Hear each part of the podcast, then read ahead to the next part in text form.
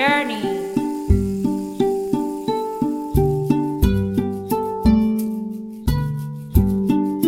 Be the change you want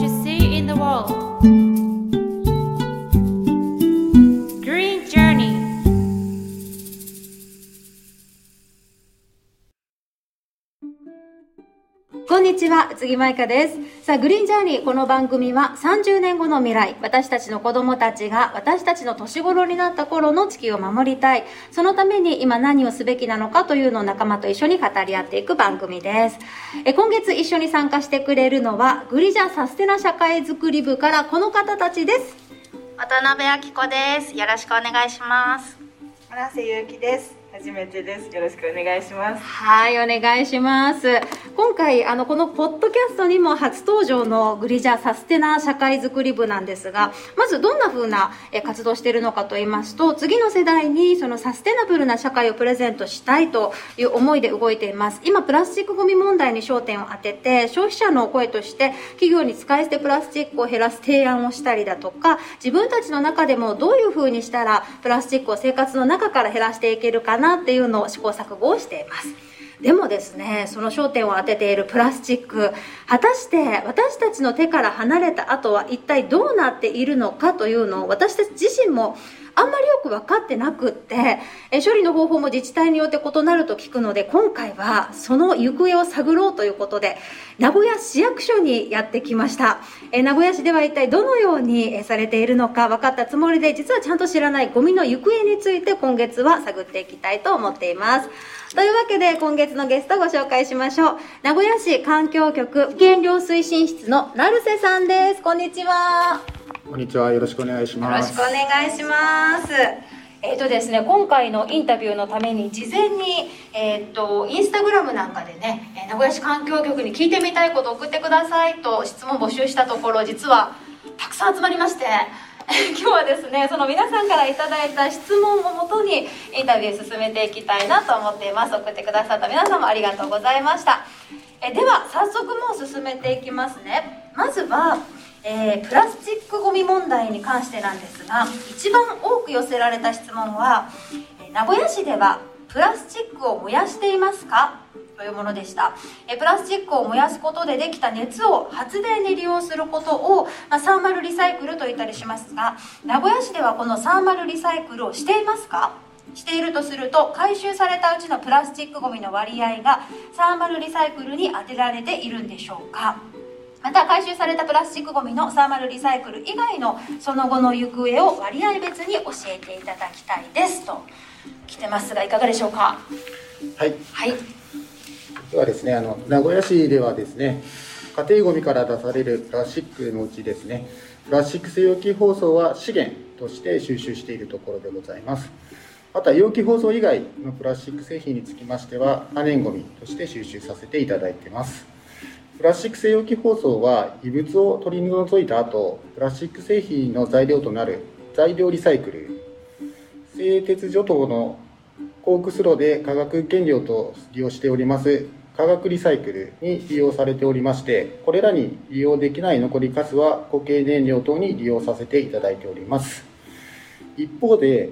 可燃ごみに出されてしまっているプラスチック製容器包装もございまして資源として収集している割合はプラスチック製容器包装全体の44%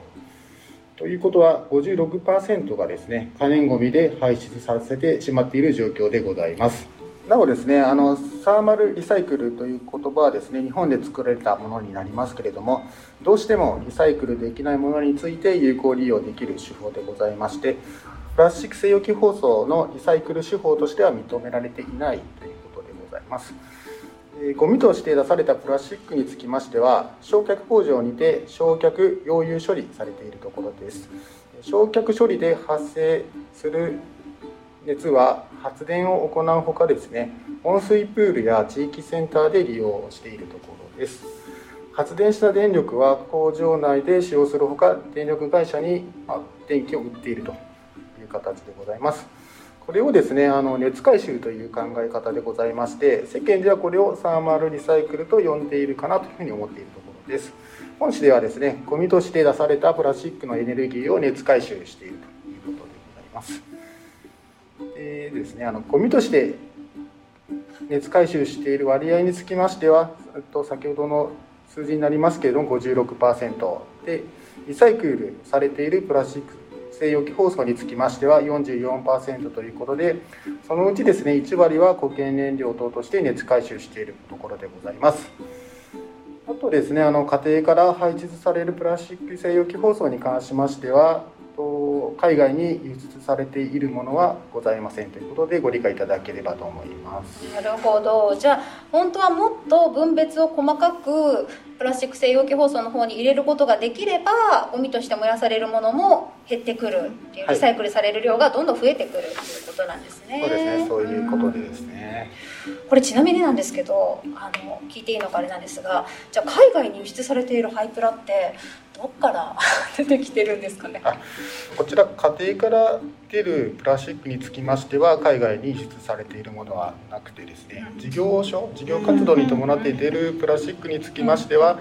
ハイプラということであの産業廃棄物扱いであの別ルートであのし消費されますのでそういったものはですね海外に輸出されているっていうこともあるというふうに聞いていると。事業ゴミと家庭ゴミでそうですねはい。行き先が違うわけですね処理の仕方が、はい、名古屋市ではあの家庭系の、まあ、ゴミ資源の方を収集分別なるほど。リサイクルさせていただいているというありがとうございます。次の質問です。はい。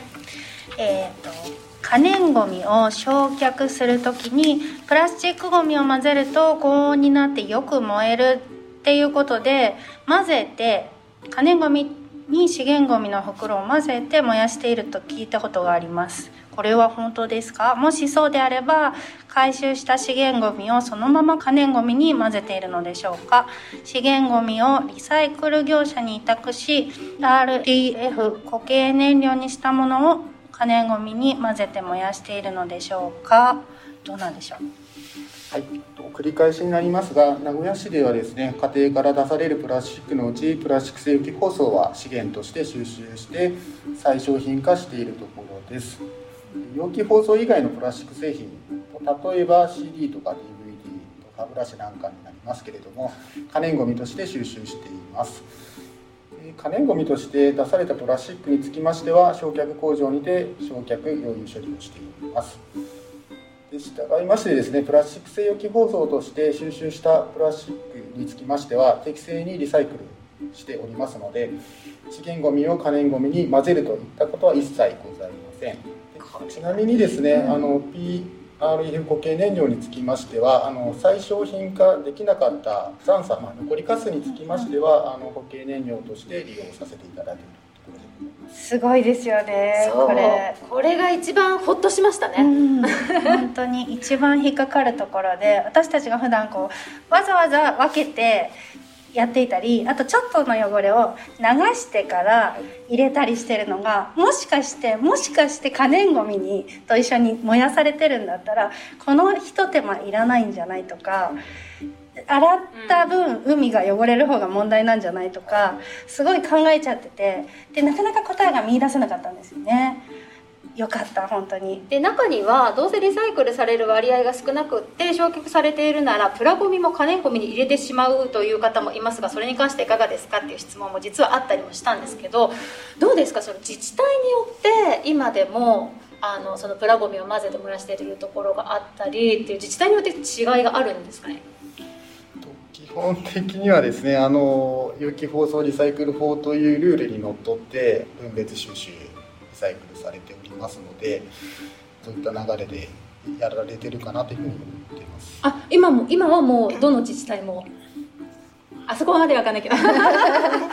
本的にはあの有機包装リサイクル法というルールがあるのでそれにのって地方公共団体なるほど。がやらないといけないっていう決まりはあるんです、容器包装リサイクル法っていうのはその可燃ごみに混ぜずにちゃんとリサイクルをするっていう。ね。はい。なるほどなるほど。昔はでも混ぜてたりっていう現状があったんですか？そうですねあの昔はあのプラスチックにつきましては、まあ、あの分別がもうと可燃ごみと不燃ごみとかあとは瓶と缶は分けてたかもしれないですけどそういったもう区分しかなかったので、プラスチックとしてあの排出されてたとで燃やされてたという現状はあったかなというふうに思います。だから情報をそこで止めずに一回聞きに行ってそうだったから今もそうだろうってでしかも他の自治体が言ってたのを自分のところもそうだろうって思い込んで行動してしまうんじゃなくってもうはっきりと名古屋市は100%資源の袋で集めたものはリサイクルしてるっていうのを現状知って分別もきちんとして行動するっていうのが大事になってきますね。では次の質問です。名古屋市のホームページゴミの行方のページを拝見しました。すごくあの資源ごとに分かれてて分かりやすいなと思いました。ありがとうございます。プラスチック製の容器包装を回収後リサイクル業者へ引き渡すまでの選別の段階がホームページの写真では人が手作業で分けているものだったんですけれどもこれは今もプラ資源を人によって目視で確認して一つずつこう分別をされているんでしょうか。もしそうであればこう例えば何人ぐらいでどれぐらいの量を選別されているのか知りたいです。あとはあのどういう基準で分けられているかも教えてもらいたいです。はい。とですね。搬入されたプラスチック製容器包装につきましては港区のリサイクル工場の方にあの収集と持っていてなんですけれどもそこではですね大まかな機械選別の後ですね全て目視で確認させていただいておりまして主選別をさせていただいていると。1日あたりですね大体100トンほどの搬入がございまして職員としては30人余りのですね職員がですね手選別で主選別で作業を当たっているという形になります。作業といたしましてはあのプラスチック製容器包装に該当しないものを取り除きます。例えばですねあの製品プラスチックということで CD とか DVD あと指定収集袋ということでアイロンのあの収集袋。あとですねあの汚れの付着したものとかですね。ペットボトルなんかも投げておりますのでそういったものを取り除かせていただいています。で近年ではですねあの発火の危険性のあるリチウムイオン電池とかですね使用したリチウムイオン電池を使用した製品が混入されて問題となっているところでございます。すごい大変。です1日あたり100トン。これ間に合うんですか30人余りがあってね一日で終わるんですかこあ基本的にはですねあのはい1日の作業で。はいでも大変ですね。それこそ汚れをちゃんと落としてないものがあったりとかすると夏場はねあの周期なんかもするでしょうし。ね。はい、匂いなんかもすごいでしょうね。ね。はい。えー続けての質問です。リサイクルゴミの回収が始まってからの回収量の推移も知りたいです。リサイクル回収が始まってから一般ゴミの回収量は減ってきているのでしょうかと。はい、現在のような資源の分別回収が始まる前平成10年度のゴミ処理量は約100万トンございました。ただですねあのゴミ非常事態宣言平成11年の2月に行いまして資源の分別回収などに取り組んだ結果平成12年度のゴミ処理量は約76万トンま23万トンの削減ということで大幅なゴミ減量を達成してたところでございます。その後もリサイクルや発生抑制の取り組みによりまして順調にゴミ量は減少しております。平成22年度以降はですね分別率分別率の低下や人口増加によりゴミ処理量は横ばいとなっているところでございます。分別率低下してるんですか？そうですねあの近年ですねあの分別率についてはあの低下傾向にあるというのが現状としてははいった認識でございます。じゃあ今日を境にねまた分別にちょっと力を入れてねねこれが行きたいですね。理由はなんか考えられるとこありますか？もう全然わかんないなんで止まってしまったんだろ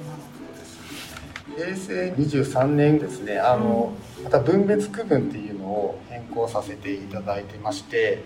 不燃ごみに混ざってたプラスチック製品があの可燃ごみに混ぜていただくという形になりましてそうだ。はい、そうしたことであの可燃ごみの量がですねあの増えてしまいまして先ほどのプラスチック正規容器包装にもつながるんですけれども、プラスチック容器包装でもプラスチックと認識をされててあの可燃ごみの方に回っちゃうというのがあったのでケーキとスト分別区分の変更をした時にですねあの本当は資源に回していただくようなものがですねあの可燃ごみに回ってしまったというのが現状かなというふうに分析させていただいてます。でもね人口増加があっても横ばいっていうのは一人一人のゴミの量はそんな別に増えてもね、うんうん。まあ増加だったらあれだけどね、うんうん。あの一人一人のゴミの量としましてはあの減少しているかなというふうに思っています。なるほど。ありがとうございます。では続けての質問はい。リサイクル回収施設も近年は持ち込まれる量が増え続けて処理が追いつかず限界に近づいているとニュースも耳にしましたが私たち消費者もプラ用品を使用するのを控えるなど自分たちの意識も変えていかなきゃいけないなと痛感しているところなんですけれども、えっと、リサイクル回収施設の現状ってどんな感じなんですか？はい、名古屋市が分別収集しております。プラスチック製容器包装やペットボトルといったプラスチック類につきましては国内で適正にリサイクルされる仕組みとなっておりましてこの仕組みは容器包装リサイクル法という法律で定められているところです。この法律によって処理が行えるように担保されているため市民の皆様に分別していただいたものは心配ございませんがこの法律の対象外となる容器包装に当たらないものなどを含めると必ず限界は訪れますまたリサイクルしたものは原料としての用途が限られる場合もございまして限られる天然資源を大切にするためゴミも資源も元から減らすといった発生抑制リデュースの観点からですね消費者側の意識の転換を引き続き呼びかけていただきいただきたいというふうに考えているところです。いやあのサステナ社会づくり部ではまさにこのねあのプラスチック脱プラをあの進めてるんですけれどもあのさっきおっしゃってたように、えっとね、容器包装は今リサイクルを流して100%できてるけどそうじゃないプラスチックのものに関しては今もやっぱりみんな可燃ごみとして出すしかなくって燃やしているという中でそうですね消費者としてやっぱりその部分を特に力を入れて減らしていきたいっていうのはねありますよね。はいうんでは続けての質問です。ペットボトルなどは東南アジアへ輸出されるものもあると聞いたことがあるんですけど海外へ輸出された場合名古屋市はその後どのように扱われているかご存知でしょうか？はい、名古屋市が回収した家庭から排出されるペットボトルは国内の最小品化事業者のもとで卵のパックなどに使われるシートや自動車の内装に使われる繊維などに最商品化されております。そのためですね少なくとも市内で排出されたペットボトルにつきましては海外への輸出は実態としてはないと考えていただければと思います。ちなみになんですが、い。やっぱりその事業ゴミと事業者が集めているペットボトルがじゃあ海外に行っているっていうような感じなんですか？そうそうですね。さっきの理論で言えばそうです。そういうことですよね。日本からのあのハイペット使い、はい。ね、使用済みのペットボトルの輸出量みたいなのも環境省が出してるのを見たんですけど、はい。ちょっとこのペットボトル一回ねどこから出てきてるのかと思ったんですがそれはそうですね。あの事業者につきましては事業者の責任であの産業廃棄物としてあの収集処理リサイクルされるのでその後について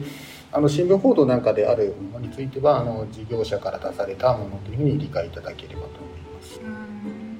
では続けての質問です、えーホームページを拝見して粗大ごみは細かく砕いて選別を経て最終的に多治見市の愛義処分場港区の第二処分場絹浦の愛知県臨海環境整備センターの3つの処分場で埋め立てていると知りました。えその3つは名古屋市内のゴミだけを埋め立てる土地なんでしょうか？また埋め立て状況は現在どうでしょうか？見積もりではおよそ9年で埋め立て完了の予定となっていますが次の埋め立て候補地は決まっているのでしょうか？と来ています。はい、名古屋市ではご質問の通り3カ所の処分場で埋め立て処分を行っております。そのうち岐阜県にあります愛義処分場はですね地元多治見市のゴミもを受け入れているというところでございまして愛知臨海環境整備センターの処分場につきましてはあの本市の設置ではございませんので県の広域処分場ということでございますので県の一般廃棄物及び産業廃棄物を受け入れる施設となっております。港区にございます第二処分場につきましてはあの一部ですねあの広域田市町のですねゴミを受け入れているという現状でございます埋め立ての状況でございますが新工場の稼働ということでございましてと新工場というのがですねあの北名古屋工場鳴海工場になりますけどもそちらの工場につきましてはゴミを灰にするのではなくてですね簡単に言えば溶かす処理をしておりましてそれによってですねあの埋め立て量の削減が図られているところでございましてその埋め立て量はですね今後の状況や県の広域処分場の開設期開設期間などにより次の本市処分場の建設スケジュールなどが決まってくるところです。そのためですね現在のところ市内での広報を決めている状況ではございません。なおですね第二処分場につきましては埋め立て期間を令和11年度までとしているところです。次の質問はい。可燃ごみの回収も含めた1年間あたりの処理費用はどれぐらいでしょうか？1トンあたりの金額はホームページで拝見しましたが総費用が見つけられませんでした。はい、あの大変申し訳ないんですけれども可燃ごみだけでですね個別に算出をしておりませんと不燃ごみや粗大ごみなどを含めたゴミですね資源を除くゴミの収集処理経費につきましては直近で令和元年度の数字になりますけれども約200億円程度ということでございます。なかなかな、ね、出費ですよね。出費っていうとあれですけどなかなかやっぱゴミにかかりますよね。ね。だからゴミが減れば減るだけこのお金も保管とかにね回りますね、あの発生抑制であのゴミが減ればですねこういった経費も、まあ、減少といいますか削減できるかなというふうに思っています。では、えー前半最後の質問となります。はい、現在の焼却場では有害物質や温室効果ガスはどれくらい出ているんでしょうか？はい、あの全ての工場におきましてあの高度な公害防止技術を導入しておりますのであの環境面でもですねあの規制基準に適合しているという状態でございます。令和元年度の CO2 排出量につきましては年間約24万トンでございましてゴミ非常事態宣言前の平成10年度と比較しますと約34%減となっているところでございます。これはやっぱそのゴミの量が減ったから CO2 の量もその分減ったっていう理解でいいですか？そうですねあの基本的にはそういう理解でよろしいかと思います。なるほど。改めてやっぱりねゴミもその地球温暖化につながっているっていうのをこうやって聞くとね感じますよね、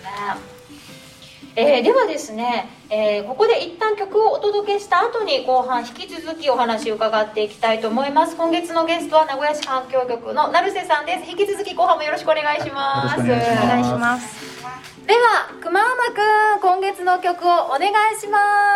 すはい、編集担当の熊天です。今回の名古屋市さんのお話、僕が聞きたかったことがたくさん、あのー収録されていますので、編集しながら耳を暖房にして、えー聞いております、え今回お届けする曲はですね、やっぱりあのゴミといえばこの方、海洋ゴミを楽器にして演奏している大表文明さん。大表さんはこのラジオの冒頭ジングルを作ってくださっている方でもあるんですけれども、えーその方とですね、えー我々カジが海洋ゴミ楽器をお借りして3人で合奏した曲を流したいと思います。ギニアの伝統曲でフォレお聴きください「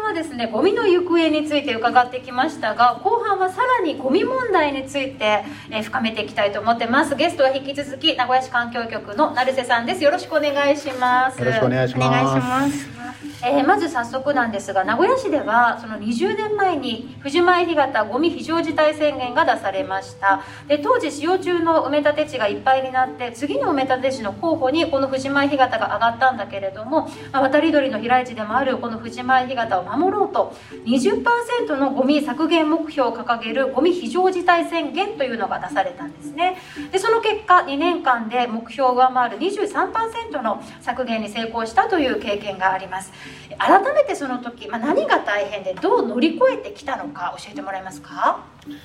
はい、あのゴミ非常事態宣言ですね、平成11年2月当時は、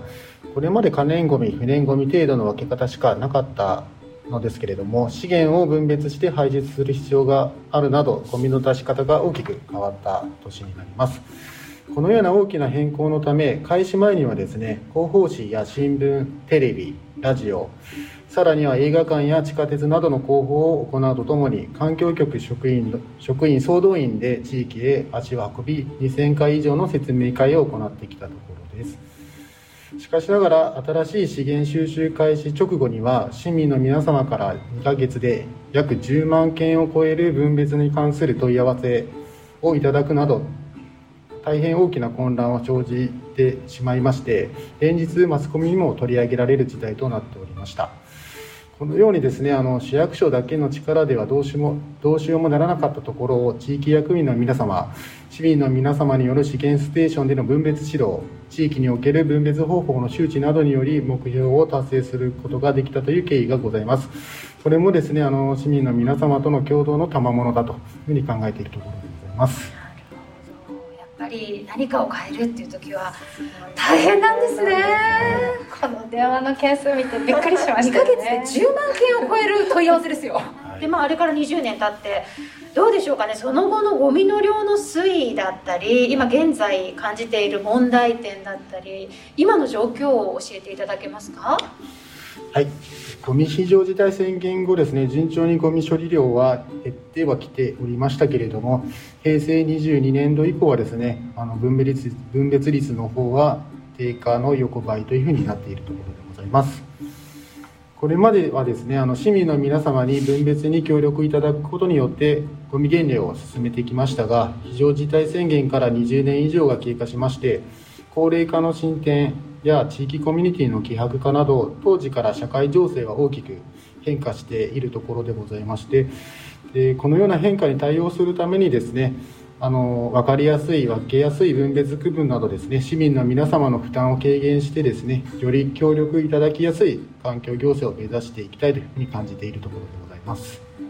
今日あの本当にお話伺ってて分別っていうのがそのゴミを減らすということにすごく大きく関わってくるんだなって改めてその分別頑張りたいなというふうにもあの思ったんですけど分別といえばあの最近すごく気になるワードがあのプラスチック資源循環戦略。あの2030年までにワンウェイプラスチック、ね、使い捨てのプラスチックの累積を20、累積25%排出抑制であったりだとかその2035年までに使用済みプラスチックを100%リユースリサイクルなんていうねあの循環戦略なんかも出てきましたけれどもこのプラスチック資源循環戦略っていうのを踏まえるとどういうことが、ま、私たちの生活であったり社会は変わっていくのか？はい、あのこれまでですねあのプラスチック製品につきましてはあの素材は同じでもあの容器包装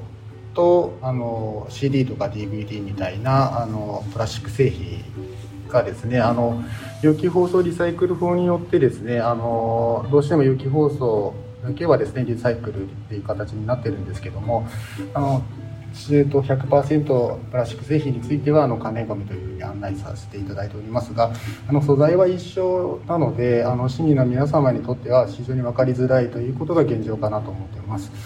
でですね、あの過去からですねあのそういった分かりにくさというのはあの名古屋市の方でも痛感させていただいておりますのであの素材別の分かりやすい区分でですねあの収集してリサイクルに回すというところであの国等の方にですね働きかけを行ってきておりまして、で今回ですねあの海洋プラスチック問題をはじめですね国の方もですねそのプラスチック資源循環戦略というのを策定していただいてですねこういった素材別の区分であのリサイクルするという方向であの国の方が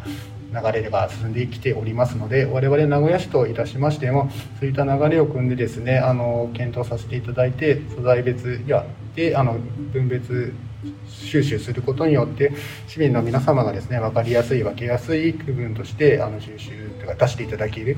ような形であの検討というか進めていきたいというふうに考えているところです。名古屋市すごいじゃないですか国にその提言をしてきてたわけですねそうなんだ今まではそのただ法律っていうだけで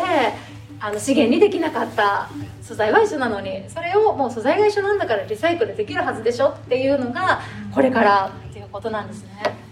でもあれですねまた分別が変わるとねあの大変でしょうけどねはい。さんたちは、そうですね、ん。そこもですねあの大きな課題かなと思ってまして分別変わるとですねあのまた市民の皆様にはですね丁寧な説明をしていく必要があるかなと思っておりますしやはりあの負担軽減あ負担増にはなると思いますのでできるだけ丁寧に説明させていただいてですね要はその単に分けるというだけじゃなくてなんでこうしなきゃいけないのかっていうのはですねあの丁寧に説明させていただいて理解いただきながらあのリサイクルできるようなリサイクル率が向上できるような取り組みをしていきたいなというふうに考えています。なんかすごいなと思ったのは私たちその、ね、消費者は脱プラで自分が使う量だったり自分が買う量のプラスチックを減らしている。で、ね、名古屋市環境局としてはやっぱりそのゴミの収集であったり分別っていう方法でそのプラスチック問題に取り組んでいる。でもう一個は今までリサイクルをできなかったところをリサイクルする量を増やそうっていうのがあってそれも動いているっていうその多方面からのアプローチがみんなそれぞれあるんだっていうことがなんか分かって嬉しいです。あのすごいなって。ね、それぞれの立場で、うん、もとはあの有機包装リサイクル法の趣旨をもですね、うん。うんゴミを減らすうんということが、なんはい、趣旨で作られた法律になるので要はあの有機包装廃棄物を資源として有効利用することによりゴミの減量を図るためのうん。法律という形になりますね。元はあのゴミの量。をみんな同じ思いっていうことですよね、はい。結局ね。でリサイクルについてはやはりあのコストもかかりますし、CO リサイクルすることで CO2 排出量も増えるのでやはりあの我々が取り組んでいるのは 2R というリデュースリユースということで、リユリデュースっていうのは発生抑制元から減らすという考え方と、あとは、まあ、あの中古品を買うなどということで、まあ、リリユースっていうのをまあ推奨というのはまずは上位にはそのリデュースリユースを進めていっていただいてで後でそれどうしようもならないものについてはリサイクルということであの市民の皆様にはですねそういったリデュースリユースの方を最優先にあのし考えていただけると助かるかなと。そうですね。リサイクルできるからいいでしょうじゃないですね。そうですねはいでは続けての質問です。ゴミ減量部では SDGs の実現サスティナブルな社会づくりのために具体的にどんな取り組みをされているのでしょうか。名古屋市ならではの政策などあればぜひ教えてください。また他の自治体との連帯などはあるんでしょうか。はい。名古屋市環境局減量推進室では地域の皆様によって新聞や段ボールの回収を行う集団資源回収活動を支援しておりますまた事業者団体消費者団体等で構成する 2R 推進実行委員会ではレジ袋やペットボトルなど容器包装類の削減に取り組んでおりまして令和2年7月に全国で始まったレジ袋有料化に先駆けて平成21年4月からですね市内全域で協力事業者とともに実施してきました。この名古屋市独自のレジ袋有料化ではですね有料化による収益金の寄付を受け付けておりまして寄付金を活用して幼稚園や保育園の庭園の芝生化などの還元事業を実施してきているところでございます。他の自治体との連携になりますが具体的なものはございませんけれども周辺自治体とかですね全国の清掃会議等でですね情報交換しながら取り入れるべきところは取り入れながらですね連携して取り組んできているところ清掃会議っていうのがあるんですね。うん面白いです。では次の質問です。はい。うんえっ、とあ 3R、えっと、リデュースリサイクルリユースですねのことがホームページに記載されていましたえっ、とあリサイクルはゴミの分別なので、まあ、自分たちの生活にも密着していて取り組みが見やすいんですけどリデュースとリユースについてあのあまり生活してる中でこう取り組まれてるっていうものをあまり感じることがすいませんあんまなかったので現在具体的にどんな活動や取り組みがあるかとか計画があるかっていうのを教えていただけたらと思います。はい、あの目新しい取り組みということではないと思いますけれども日頃皆さんが取り組んでいただいているですねあの取り組みといたしましてリデュースの関係ではですね一度使用するとゴミとなってしまう使い捨て製品などをなるべく使わない。あと例えばレジ袋やペットボトルの使用をしなくて済むように外出時にエコパックやマイボトルを持ち歩くといったことなどがございます。リユースの取り組みといたしましては物を大切に長く使ってもらう意識の醸成のためですね。あの一度粗大ごみとして捨てられた家具を修理し販売するといった事業を本市で行っております。皆様ではですねあのフリーマーケットとか中古ショップの方で、まあ、購入していただくというのも、まあ、取り組みの一環かなというふうに考えているところです。今後もですね市民の皆様の意見意識向上のため広報誌やウェブサイト SNS やイベントなどを通じまして行動変容のきっかけ作りといたしまして 3R の取り組みを伝えていきたいというふうに考えております。なんかじゃあ具体的に例えばあの使い捨てプラスチックあのスプーンとかフォークとかあのワンウェイプラスチックって呼ばれてるものに対してこう例えばあのこう市からこう例えばそれをなくしたら何かこうサポートしますみたいなそういうのとかは具体的にまだないっていうことですよね。そうですね今のところははいあのないですうーんなるこれから出てくる可能性はあるわけですよね。それはまああの検討段階かなというでも確かにねさっきの流れでいくとやっぱそういうね市が動くって。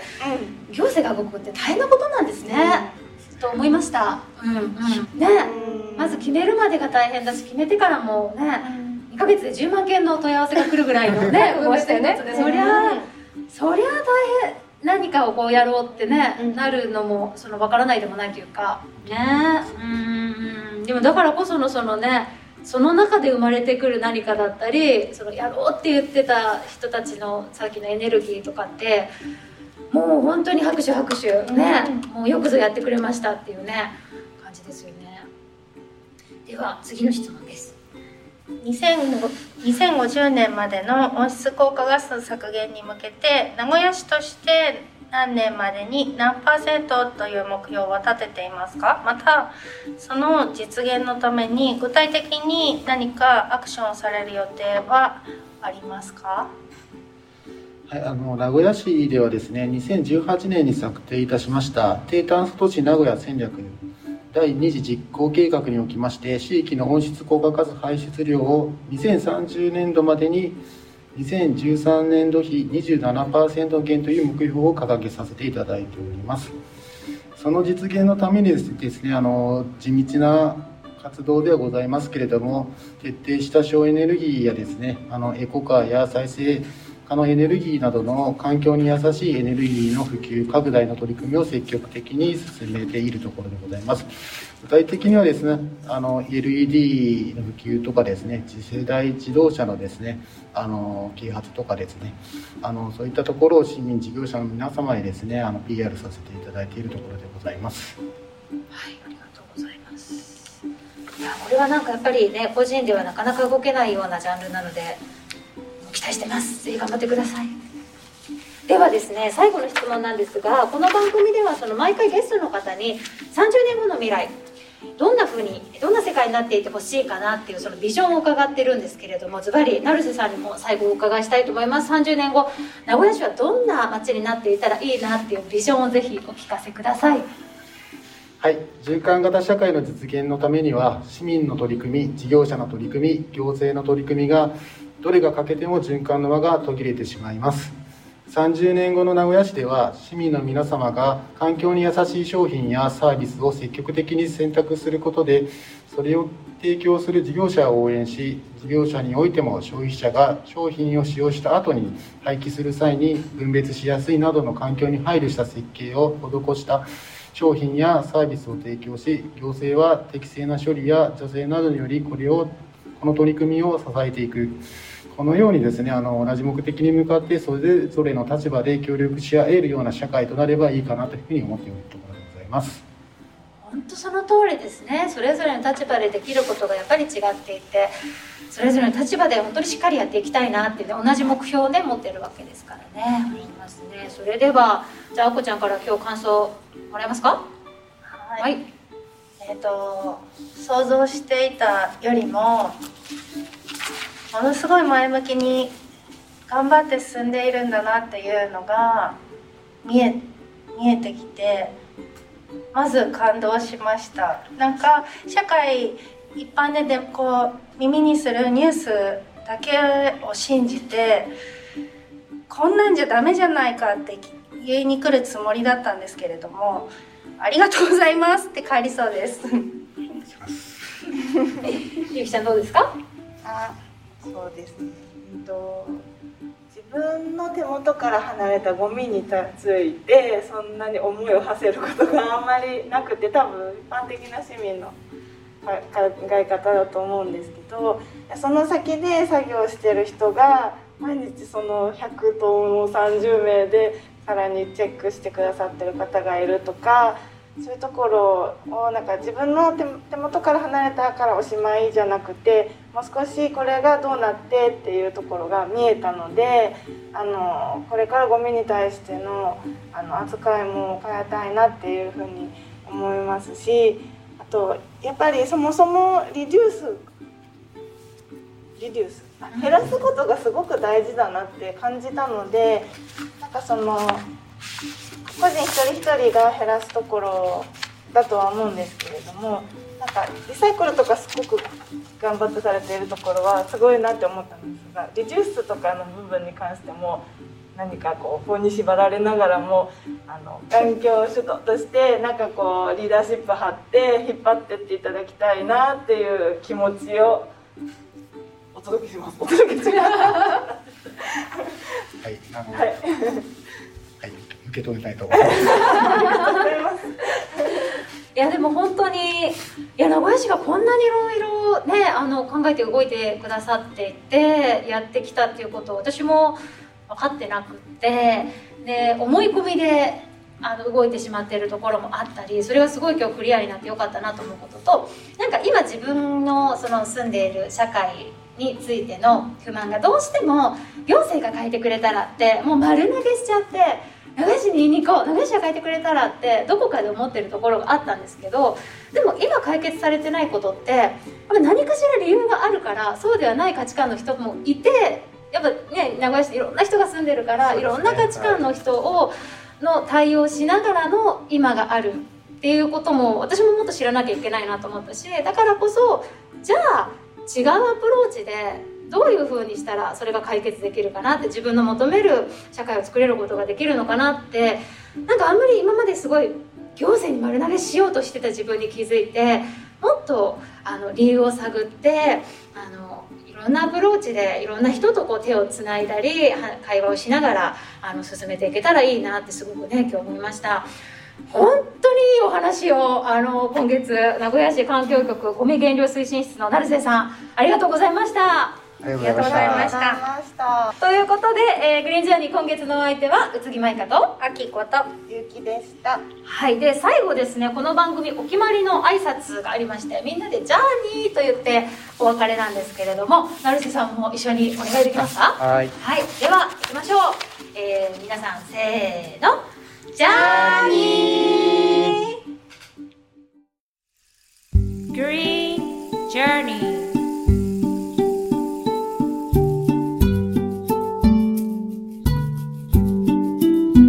change you want to see in the world.